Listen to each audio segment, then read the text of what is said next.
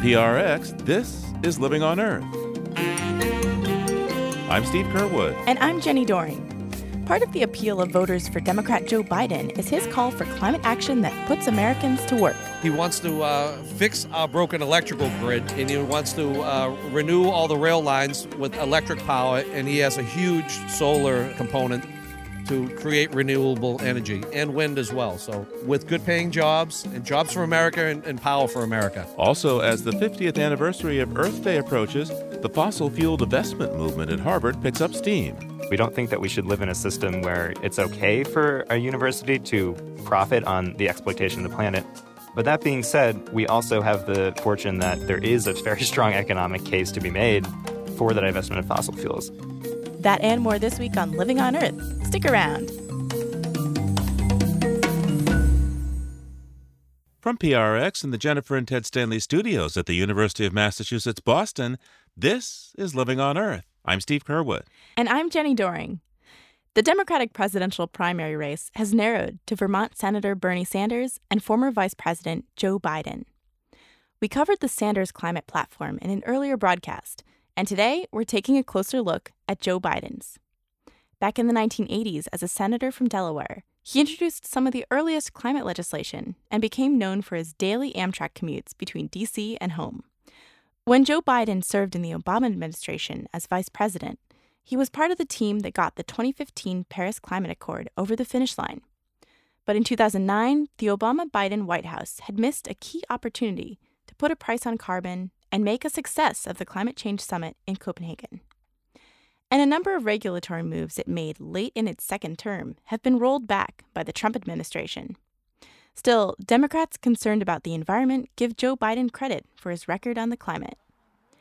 In Massachusetts, where the former vice president barely campaigned, I found a surprising amount of support for him just before Election Day. 30 or so campaigners had gathered on a cold and windy overpass of the Mass Pike on the eve of Super Tuesday. This Go Joe crowd had found a strategic sign waving spot, and one bundled up supporter couldn't wait to say why she was there. I'm here to support Joe Biden. He's been a champion in talking about climate change way back in the 80s. I feel that he is our man to beat Trump in the general election in November. This is where all the commuters are leaving Boston. They're all sitting in traffic as they're leaving the city, coming through this way. So it's a good uh, publicity spot. now I'm happy. I was waiting for that. A man wearing a Vietnam veteran hat held a sign too. When it comes to climate, we're not going to make it with another four years with Trump, and it's very, very scary. And the reality is, we have to really get serious about that. And I believe that the all of the Democratic candidates can do that, but Joe Biden uniquely has the best shot of winning. So I, I, I think the future of our democracy and the future of the planet itself really depends on that this election. On Super Tuesday, Joe Biden was the preferred candidate among voters who said climate change was the most important issue to them, according to a Washington Post analysis of exit polls. Climate has been a key part of his campaign, although some of his opponents have called for more radical action. Back when the Biden campaign was still struggling, he spoke about his climate priorities at a town hall in Vinton, Iowa. I think we have to get to the place where the single most focused issue for this country and the world is climate change. It is climate change. And there's a lot we can do about it. We're the only country in the history of the world that's turned great problems into enormous opportunities. For many Democrats, Joe Biden represents the promise of a return to a pre Trump presidency, but this time with a greater commitment to climate action than President Obama was able to achieve. Vice President Biden would leverage $3.3 trillion in private investment to drive emissions down to net zero by 2050 in what he calls a clean climate revolution starting with investment in low income and minority communities. Here he is at the Democratic primary debate in Nevada. And by the way, minority communities are the communities are being most badly hurt by the way in which we deal with climate change. They are the ones that become the victims. That's where the asthma is. That's where the, that, that's where the groundwater supply has been polluted. The Biden climate plan offers a Green New Deal, which would put a price on carbon and invest $1.7 trillion in public funding over the next decade for clean energy technology, job retraining, electrification of infrastructure, and energy efficiency improvements. And what I would do is, number one, work on providing uh, the $47 billion we have for tech and for to making sure we find answers, is to provide a way to transmit that wind and solar energy across the network of, of, of in, the, in, the, United States. Invest in battery technology. I would immediately reinstate all of the elimination of what Trump has eliminated in terms of EPA. I would make sure that we got the mileage standards back up, which would have saved over 12 billion barrels of oil had he not walked away from it. And I would invest in rail. Like other proponents of a Green New Deal, Joe Biden says climate change presents an opportunity to create jobs, especially good paying union jobs. That resonates with members of the Local 103 chapter of the International Brotherhood of Electrical Workers, who came out to support the Biden campaign on the windy Mass Pike. Among them, Dan Daly, who has run for Boston City Council. I'm an electrician. Joe Biden supports uh, the IBEW, which I am a member of, and uh, and he has a, a, a, great infrastructure plan. He wants to uh, fix our broken electrical grid and he wants to uh, renew all the rail lines with uh, electric power, and he has a huge solar uh, component to create renewable energy and wind as well. So, uh, with good paying jobs and, um, and, and, jobs for America and, and power for America. The Joe Biden event was powered by enthusiasm, especially from a middle aged woman wearing a bright red coat.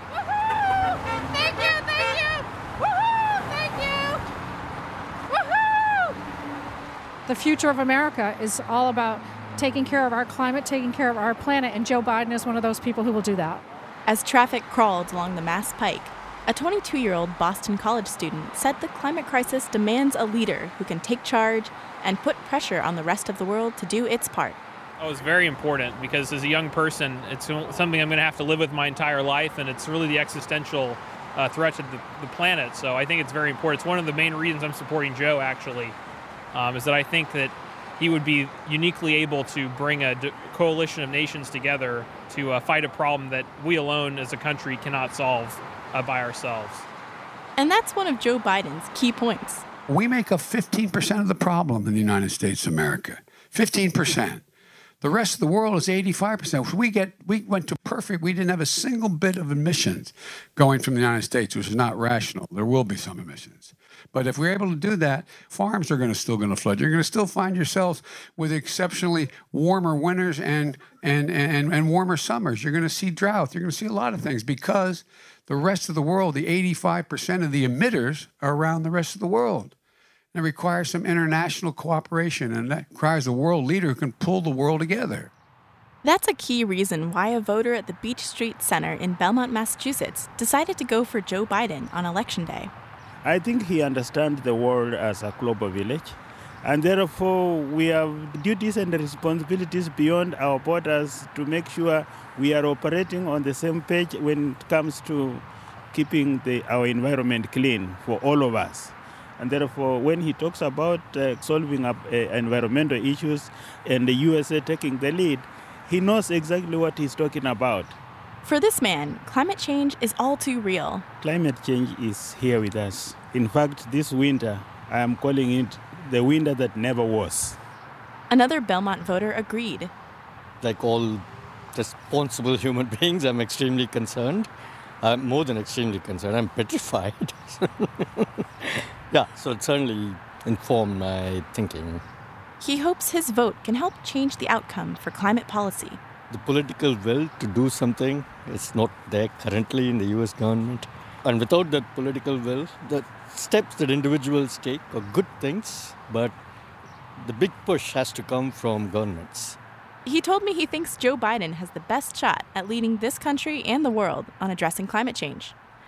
And by the way, thanks to our politics team, Isaac Merson and Anna Saldinger, for their help on this story.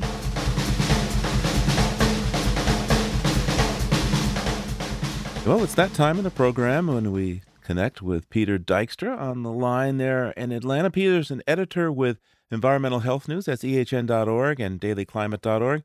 What do you have for us today, Peter? It's the political season, huh? It's the political season, Stephen. We'll get into that in a, in a little bit. But first, one microcosm of the political tendency of the Trump administration to roll back and negate its own science and to roll back environmental regulations. It comes from uh, the website and radio program Reveal. Reveal is uh, distributed by PRX, just like Living on Earth is. And a veteran environmental reporter named Elizabeth Shogren dove into documents proving that the Trump administration pressed EPA to ignore its own scientists in regulating trichloroethylene, a known carcinogen whose uh, nickname is TCE. And so the, the, military in particular uses a lot of it to keep uh, equipment going and on Air Force bases and such, and it, and it winds up in the water. And in particular, I think it contaminated a lot of water at Camp Lejeune in North Carolina. Camp Lejeune was the first major case of TCE contamination. It's been found in over 800 Superfund sites, in municipal water supplies, in other military bases. There are um, several determinations by EPA, by the Health and Human Services Department, by international agencies that TCE is a known carcinogen. A recent study found that it's been linked to heart defects in fetuses. Difficult. Um, hey, what else do you have for us? Maybe something now from the political world? Yeah, I apologize in advance for a little bit of punditry. If you don't watch uh, political coverage on cable news, let me remind you why you don't. And here goes my very brief dive into punditry. Swing voters, uh, that's the name that the bean counters give to voters who voted for the Democrats in 2012, then switched parties and voted for Trump in 2016, or voted the other way around. Recent focus groups conducted by two nonpartisan research groups say that those swing voters, the ones who are key to just about any election, are very, very wary and unsupportive of Trump's environmental rollbacks across the board.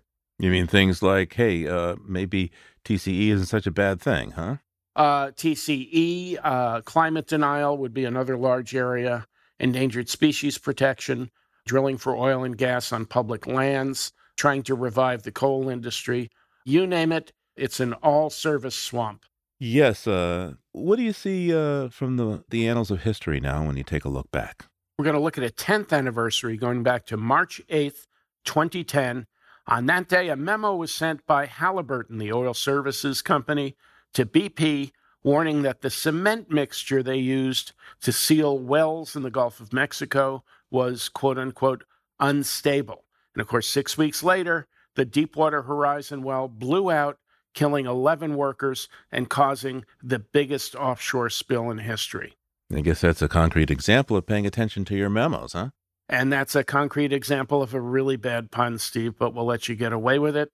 Both BP and Halliburton uh, later gave public assurances that the concrete wasn't the problem until that memo came out later in court documents. Peter Dykstra is an editor with Environmental Health News at ehn.org and dailyclimate.org, and sometimes a pundit. Thanks a lot, Steve. Talk to you soon. All right. Thanks, Peter. And there's more in these stories at the Living on Earth website, loe.org. Coming up, the new coronavirus and human ecology. That's just ahead on Living on Earth. If you like what you hear on Living on Earth, please join us with a gift of $5 or more. Just go to loe.org and click on Donate at the top of the page. And thank you.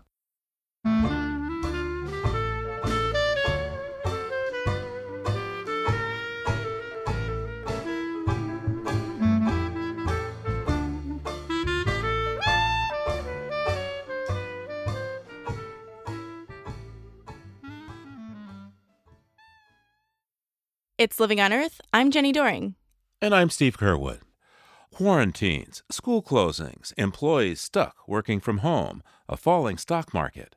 All of these disturbing events are thanks to a global wave of infection from the novel coronavirus COVID 19 that has been spreading around the world since it was first reported to the World Health Organization from Wuhan, China on the last day of 2019. And while now there are only a handful of countries where people are suffering and dying from this new coronavirus in large numbers, fears of a global pandemic are rising. Though there are still relatively few cases in the United States, public health officials are working hard to try to keep it that way. And there is little margin for error, as there is no vaccine or antiviral medicines that seem to work against COVID 19. And for those people who do get very sick, there are only limited numbers of ventilators available for intensive care. Joining us now for some background and perspective on the outbreak is former World Health Organization official Dr. Jonathan Quick. Dr. Quick is also author of the book The End of Epidemics The Looming Threat to Humanity and How to Stop It. Dr. Quick, welcome back to Living on Earth. Thank you, Steve. It's good to be here. You know, this time of year is often called the cold and flu season since these diseases seem to make their rounds about this time of the year in the Northern Hemisphere. How does the coronavirus compare to these other illnesses?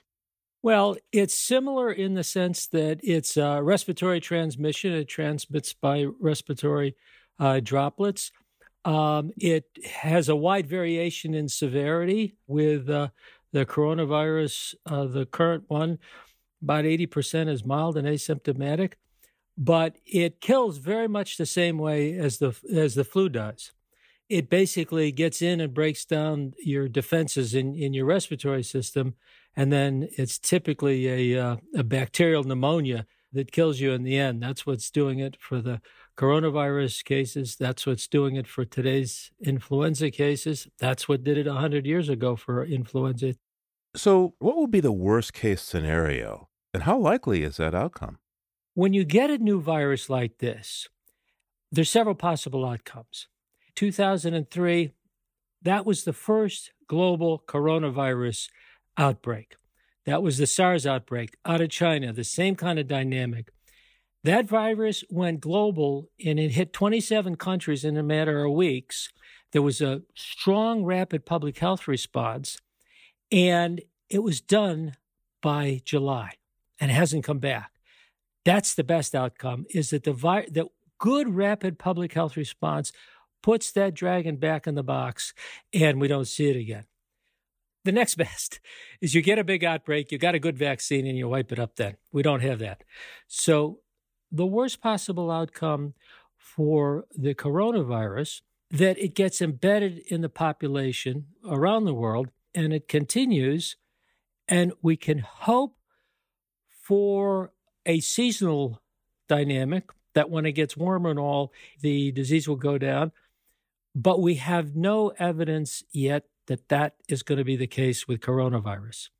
So um, the worst case is that it's it's not seasonal. It doesn't go away in the in the warm weather. It sticks with us, and we have a a tough twelve to eighteen months as we work hard to get a vaccine. What is it about our coronavirus response here in the United States that uh, is working, and, and and what's not working? Well, what's working, first of all, we're prepared and, and we were ready to get going on things. The bad news is that there's been some early missteps. One of the um, most troubling is the problem of getting the test kits going. Because the question that you want to know when you've got an outbreak is where are the cases? How many are there? Is it uh, is that number going up each day or down each day? That's how you know how you're doing. And if you can't test, you don't know we have been in the same cycle in this country of panic and neglect in terms of our funding of the basic public health preparedness systems. When there's an outbreak, you get to the point where there's fear, there's panic. Um, health officials and, po- and political officials want to do something, so they, you know, they pass emergency spending. Uh, they make plans, they make promises to improve the systems and all that. And then when the headlines are gone, the disease has gone away, eh, then other things take attention and we, we defund and destaff. The case in point, after 9 11, back in 2001, the Congress approved a, a national uh, public health emergency fund, and they funded it well. Over the next few years, it started trickling down the funding.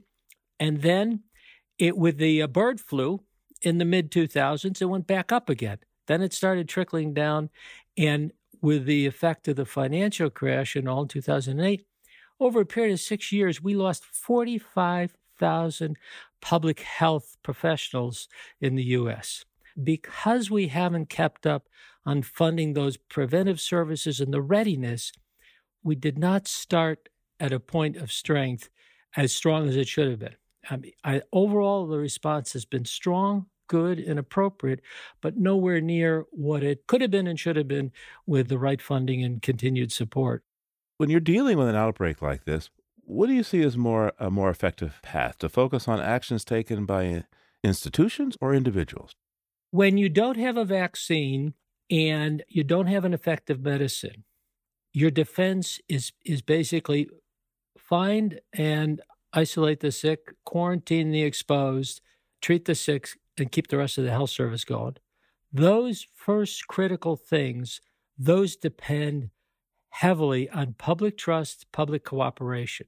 And what we saw vividly 100 years ago was St. Louis is, was one of the most successful cities in the 1918 pandemic because they had a health commissioner that brought people together, that met with the press, that, that engaged people.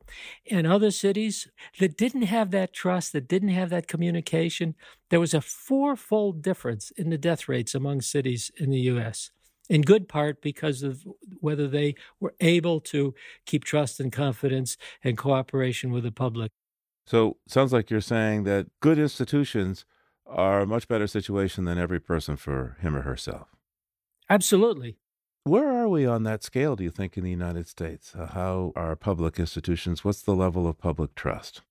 At the local level, the public health departments are known and seen by the public and are doing a super job. The state health departments are, the uh, National Institute of Health and the CDC, those are all institutions which, which I think have good trust.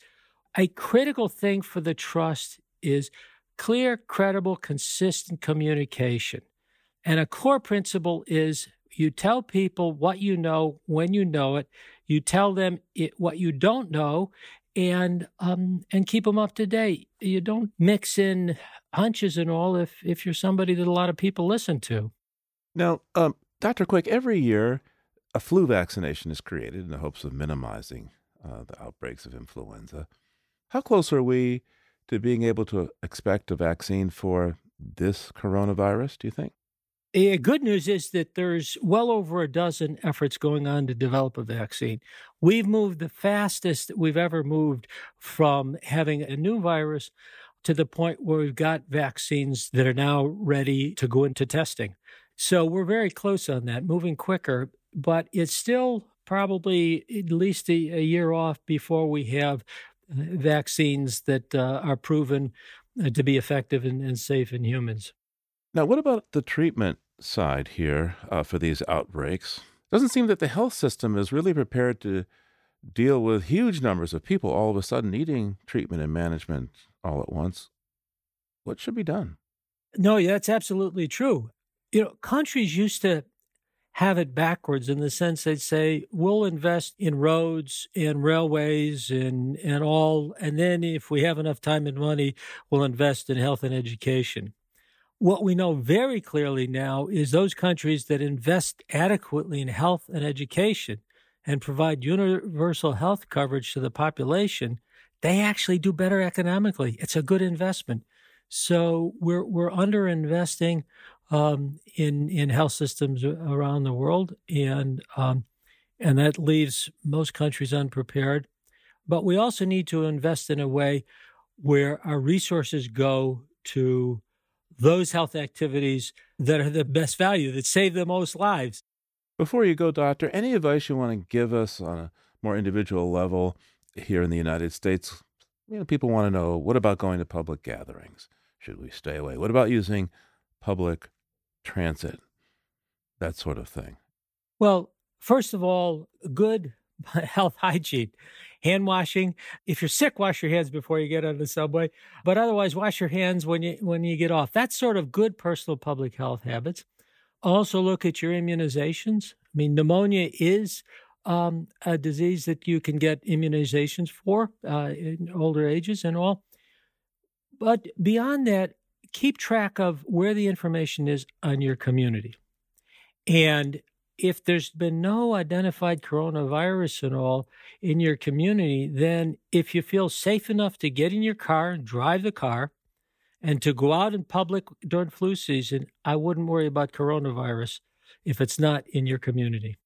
Professor Jonathan Quick is at the Duke Global Health Institute and author of The End of Epidemics, The Looming Threat to Humanity, and How to Stop It. Thanks so much for taking the time with us today, Dr. Quick. Thank you, Steve.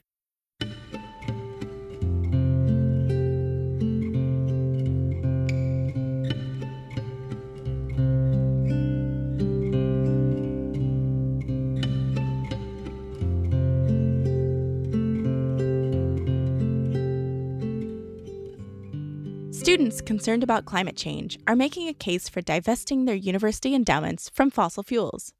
Already over a thousand institutions, including pension funds and faith groups, have begun divesting from coal, oil, and gas, totaling an estimated $14 trillion in commitments. Students at Harvard have been calling for divestment for years, and they're pushing Harvard to divest its massive endowment from fossil fuels by Earth Day 2020. Their professors have shown support for divestment as well. Over a thousand Harvard faculty members have signed a petition calling for it, and recently the Faculty of Arts and Sciences voted 179 to 20 in favor of divestment. President Lawrence Bacow has said the Harvard Corporation will make a decision on divestment by the end of the 2020 spring semester. Caleb Schwartz is a senior at Harvard College and an organizer for Divest Harvard, and he joins me now. Caleb, welcome to Living on Earth. Thank you so much for having me. So, how much does Harvard University currently invest in the fossil fuel industry? That is a great question. We do not know how much Harvard University invests in the fossil fuel industry. What we do know is that Harvard University has a $40.9 billion endowment, uh, which is larger than over half the world's countries' annual GDP. Um, that's a huge amount of money. And anywhere between 1 and 2% of it is disclosed at any given time because Harvard University has to disclose some of its direct investments to the SEC. So in August, we analyzed the 1% that was disclosed at the time and found that out of that 1%, $5.6 million were invested directly in the fossil fuel industry in production or distribution. So those are the companies whose business model depends on selling fossil fuels. And if you were to scale that up to the entire endowment, that would be $560 million out of the entire endowment invest in the fossil fuel industry, which is really just a guess. It could be much more. It could have over a billion dollars invested in the fossil fuel industry, but really any amount would be too much. So, in addition to asking for this change from the president, from the Harvard Corporation, what power do you as students have to actually change the system and ensure that your university divests from fossil fuels? Sure. Yeah. So the, the question of student power is a really interesting one because ultimately, this $40.9 billion endowment is in the hands of 12 people on the Harvard Corporation. And that very small number of people, and we're not even really sure how those people are selected, it's not transparent they're the ones who control the endowment. So what we believe is that student power can put a ton of pressure on those 12 people who are in charge. And if we make a, you know enough of a noise and, and kind of enough of a strong moral argument that all of a sudden, you know, thousands more students will join into the movement and thousands more alumni and hundreds more faculty. And that is something that Harvard can't ignore when you have over a thousand faculty members signed on to a divestment petition and when you have you know hundreds of students disrupting your largest football game and you have really high profile alumni such as Al Gore and Desmond Tutu writing letters asking the university to divest. So we don't have any voting power over the endowment, but we are seeing uh, this really inspiring movement of student power, not just in Harvard, but all around the country, of students really trying to put pressure on their universities to do the right thing. And we think, based on historical examples, that it really can work. So you're making a strong moral case. To what extent do you think there's also a, a financial case for moving away from fossil fuel investments in university endowments? Sure. Yeah. So for us as students, I think the moral case is the primary one that we're trying to make. I think that we recognize the climate crisis was created by the systems of finance and extraction and exploitation that currently are the dominant systems of our economy. So we want Harvard to divest for moral reasons. We don't think that we should live in a system where it's okay for a university to profit on the exploitation of the planet. But that being said, we also have the fortune that there is a very strong economic case to be made for the divestment of fossil fuels. In September, the University of California divested its endowment and pension funds, which totaled $80 billion, and said basically this was a purely economic decision. Now, that kind of reasoning was disappointing, obviously, for the activists at the University of California who had fought for years and years to win this battle. And I personally don't believe that that, you know, economics were the only reason. I think that it was really the hard work of activists to put this issue on the table. But when you have a highly regarded institution divesting $80 billion for economics, you know, that's something that you should pay attention to. So combined with the moral case, uh, there is a really strong argument for, for Harvard to divest. So, Caleb, what would divestment actually mean for students and faculty?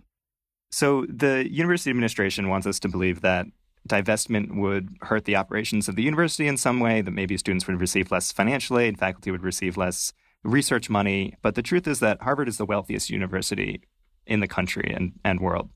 So we don't believe that divestment, seeing that fossil fuels are already a risky investment, would actually hurt the operations of the university. And when the Harvard Corporation says that its fiduciary duty is to maximize the returns on its endowment, regardless of the the morals of their investments, and that if they, they were to do anything less than get as much money possible out of the market, then they wouldn't be doing their duty. We really question that sort of reasoning, and that's really troubling to us because its mission is not to make as much money as possible. Its mission is to you know make the world a better place through its research activities and, and through the kind of scholarship it does. So investment in the fossil fuel industry is not making the world a better place. And the kind of you know economic reasoning that says we have to be invested in the fossil fuel industry just really doesn't hold up. So, make the case for the other side for me. Why shouldn't Harvard divest? Sure. Yeah. So, there are really two things I think about when I hear this question. And one is that divestment is hard. You know, Georgetown University just committed to divesting its endowment, and it's going to take them about 10 years to really pull out of all these investments. We don't think that Harvard's going to be able to commit to divestment tomorrow and then the next day they'll, you know, say, "Okay, our endowment is fossil free." They, you know, use mutual funds that, and they're going to need to direct their money managers to find ways to pull out of the investment. So it's hard. It will cost some money. It might temporarily, you know, cost the endowment, but like we're saying, these investments are a huge risk. So that's one reason. The other reason I think gets kind of more into the politics of people governing the university. And if I am on the Harvard Board of Overseers or I'm on the Harvard Corporation, and I have strong ties to the finance industry, or I'm a top lawyer for ExxonMobil, or um, I, you know, work in banking, or I work in private industry. You know, I'm probably going to have connections to the fossil fuel industry in some way. And so, if those people are to make these choices to divest the endowment, and then they go return to their hedge fund and try to do business with Shell, you know, Shell might be upset. They're going to say, "Hey, you know, why did you take this moral stance against me in this other sector?" you know, I might want to do business. Um, and we are able to look at all these figures. You can go on the Divest Harvard website and see some of the connections that we pointed out between members of the corporation and the oil industry and say that this is not trivial at all. These are people who have vested stake in the continuation of the fossil fuel industry for personal reasons, and so they're going to be less likely to take a stance. And really, if you think about Harvard as an institution, it's you know one of the oldest institutions in the United States. It might be the oldest corporation in the Western Hemisphere their power is derived from this kind of institutional prestige. And they historically haven't been on the side of social progress because they're so tied to these investments that hold back social progress. So we're hoping it's going to be different this time. I feel like I've heard this argument, you know, if if we divest from fossil fuels, this slippery slope, we're going to have to start divesting, you know, from prison structures and all these other, you know, morally repugnant investments that we're in. How do you respond to that? What's your response to an institution like Harvard balking at divestment from fossil fuels because it is this like slippery slope where you'd have to then remove these other investments on moral grounds? So I think that kind of reasoning is really representative of what's broken about our financial system now. I mean, to say that the market is just going to do what it does and we shouldn't really consider the, the morals of our investments is really wrong. It's putting our planet in jeopardy. Harvard has divested before from apartheid, from tobacco, from an oil company that was um, had connections to genocide in Darfur. There is a line that the Harvard Management Company has been willing to admit that if the investments are classified in its criteria, we don't know what its criteria are, but if it classifies a set of investments as morally repugnant and past this line, it will divest. And it's saying fossil fuels are not past that line. So our question is why not? Caleb Schwartz is a senior at Harvard College studying environmental science and public policy and a member of the Fossil Fuel Divest Harvard campaign. Thanks so much, Caleb. Thank you so much for having me. I really appreciate it. Harvard University declined to provide a spokesman to be interviewed, but they sent a statement from President Bacow that you can read on the Living on Earth website loe.org.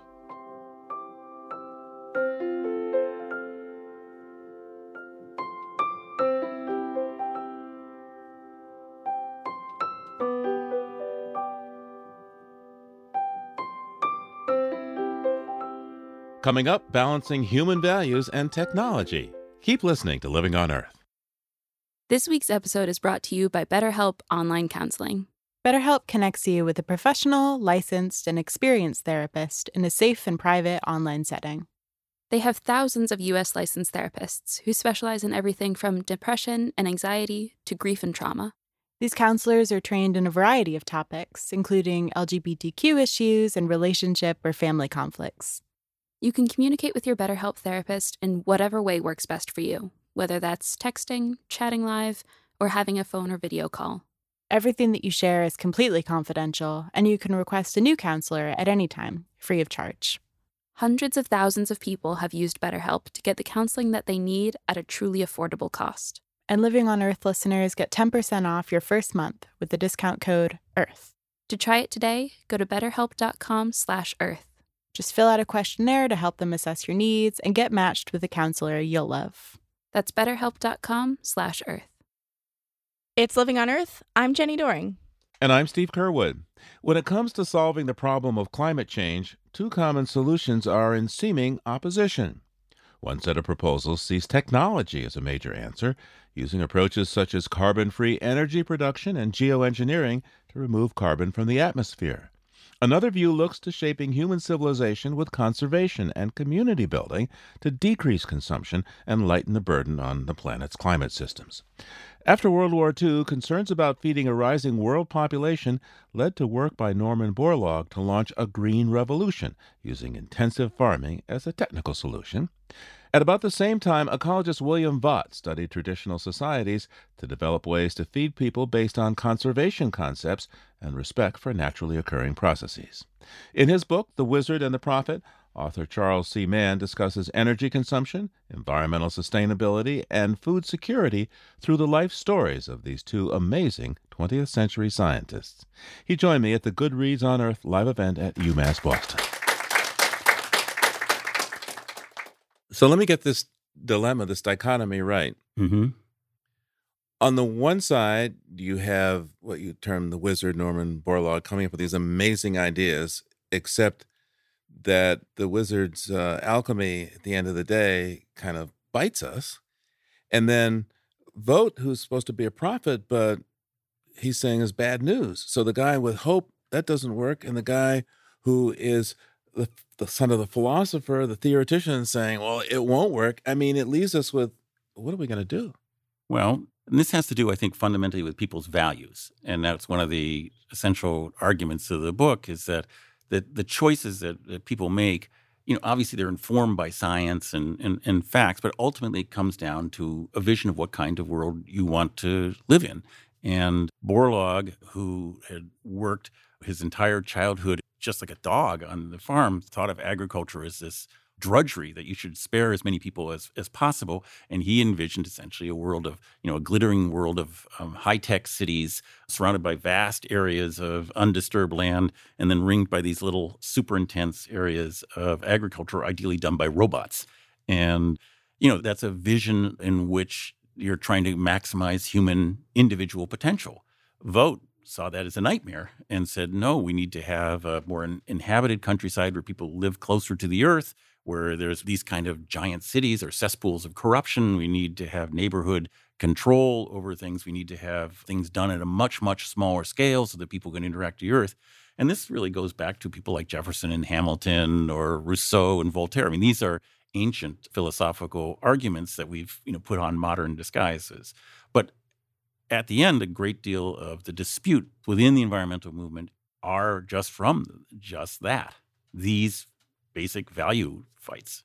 Well, I think the spoiler alert for people who will get to read your book is that there is some optimism in here. Yeah. Even though we're at this rather dark spot, because it sounds like you go tech and you have bad outcome. And I think people through the Luddite spear at at Butt, right? Right, right, right. Which is not actually fair because Yeah. what the prophets are talking about is not no technology, but a different kind of technology. And I, you know, give the example in a book of a farm that I spent some time on in northwestern Illinois, which is a remarkable thing. It grows a thousand different crop varieties, and its complexity mimics that of a natural ecosystem, but it takes an enormous amount of knowledge to do that. And they do things like have solar powered greenhouses and when I was last visiting there, they were experimenting with monitoring the crops by drone. So that there's there's a, a real embrace of a technology, but it's a kind of a decentralized, you know, whole Earth catalog type of technology rather than massive nuclear power plants and centralized uh, facilities that produce genetically modified seeds and all the the rest of that kind of stuff.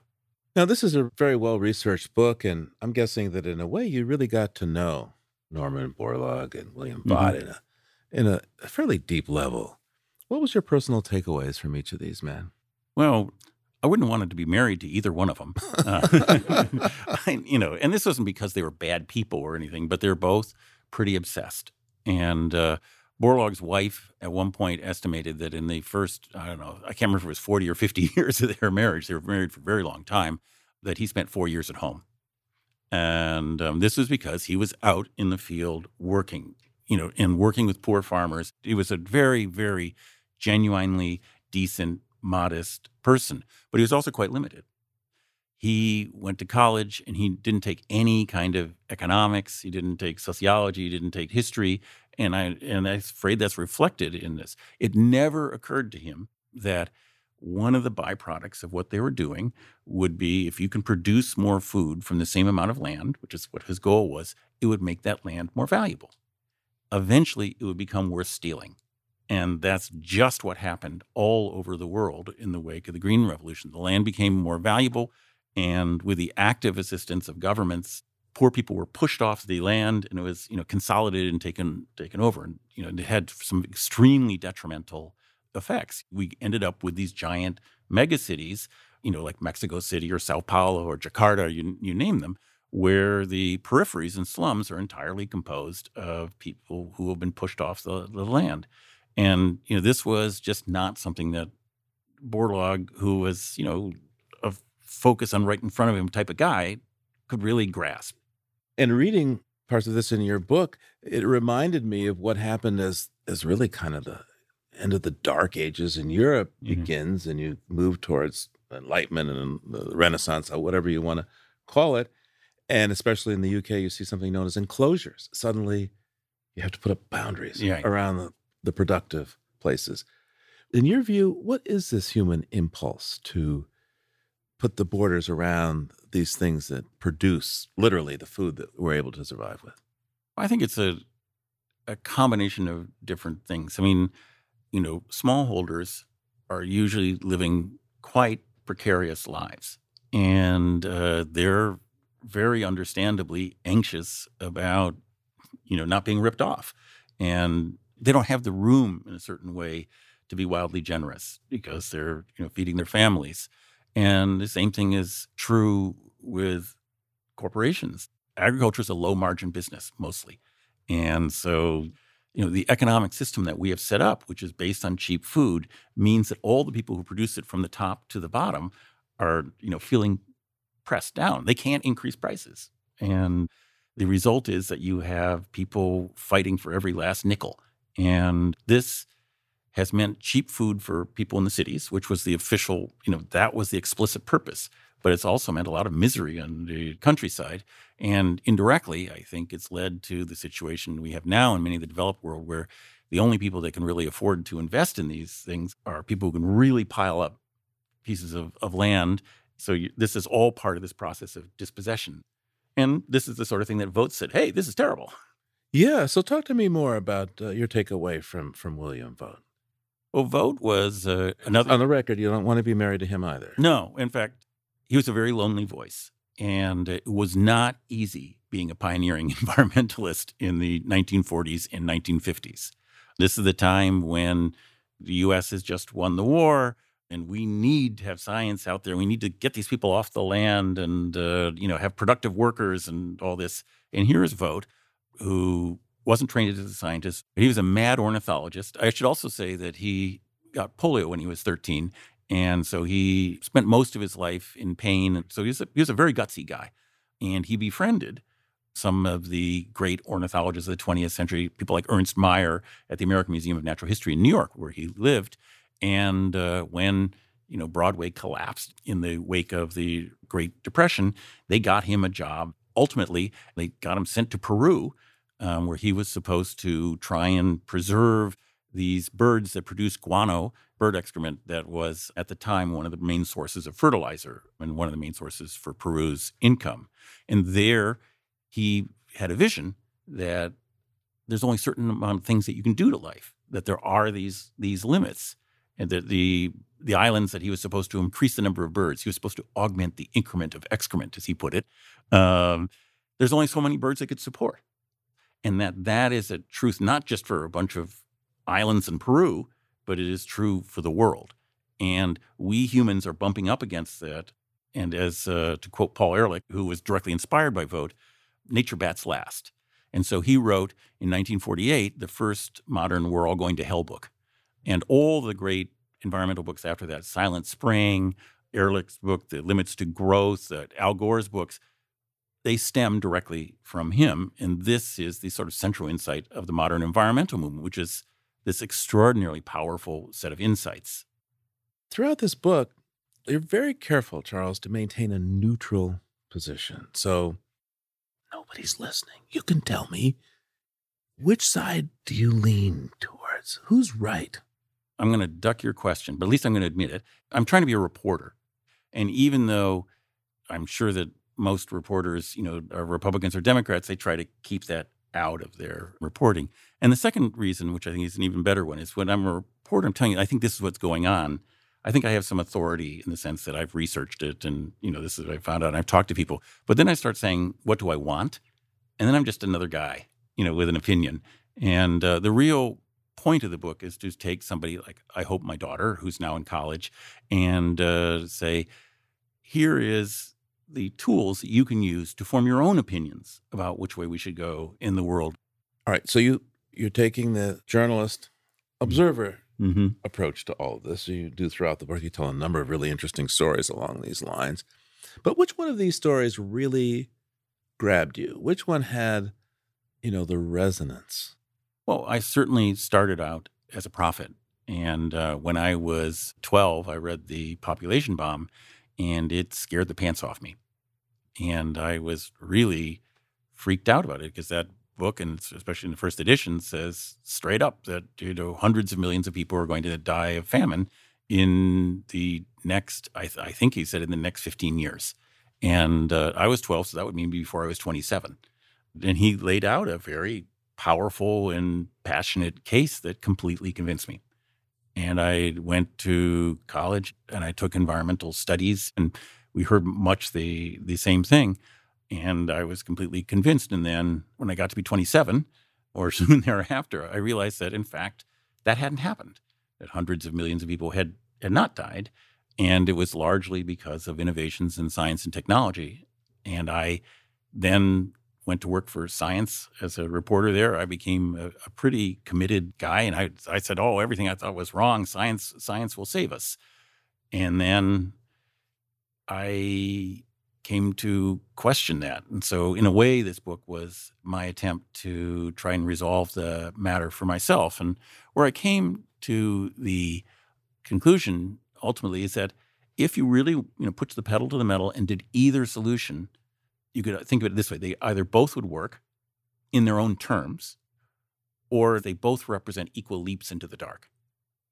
And that it really matters when you're choosing among them what kind of world you want to live in and that would be a very useful discussion for us to have what is this future that we're trying to save and your answer is well i don't think i can choose that for anybody but in certain ways i would like to combine part of both of them. So I guess part of my future would be that I was writing this book to try and get two people who hadn't talked to each other for 30 years to try to do so.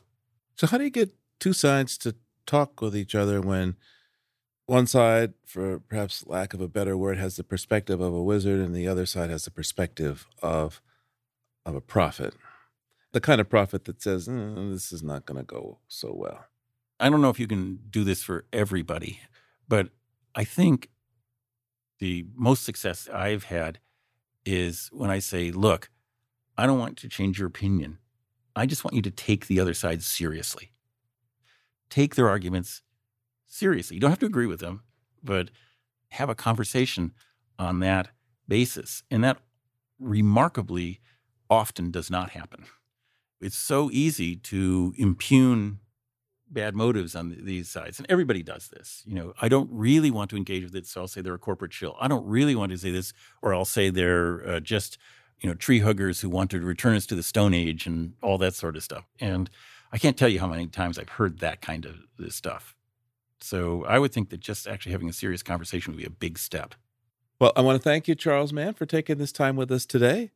Your new book is called The Wizard and the Prophet Two Remarkable Scientists and Their Dueling Visions to Shape Tomorrow's World. Thank you so much for taking the time.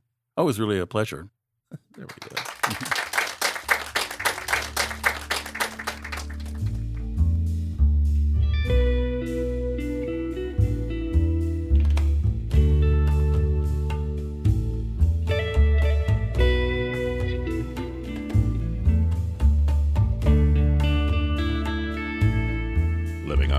produced by the World Media Foundation. Our crew includes Naomi Arenberg, Bobby Bascomb, Paloma Beltran, Thurston Briscoe, Jay Feinstein, Marilyn Hagiomeri, Don Lyman, Isaac Merson, Aynsley O'Neill, Jake Rego, Anna Saldinger, Candace Seawing G, and Yolanda Omari.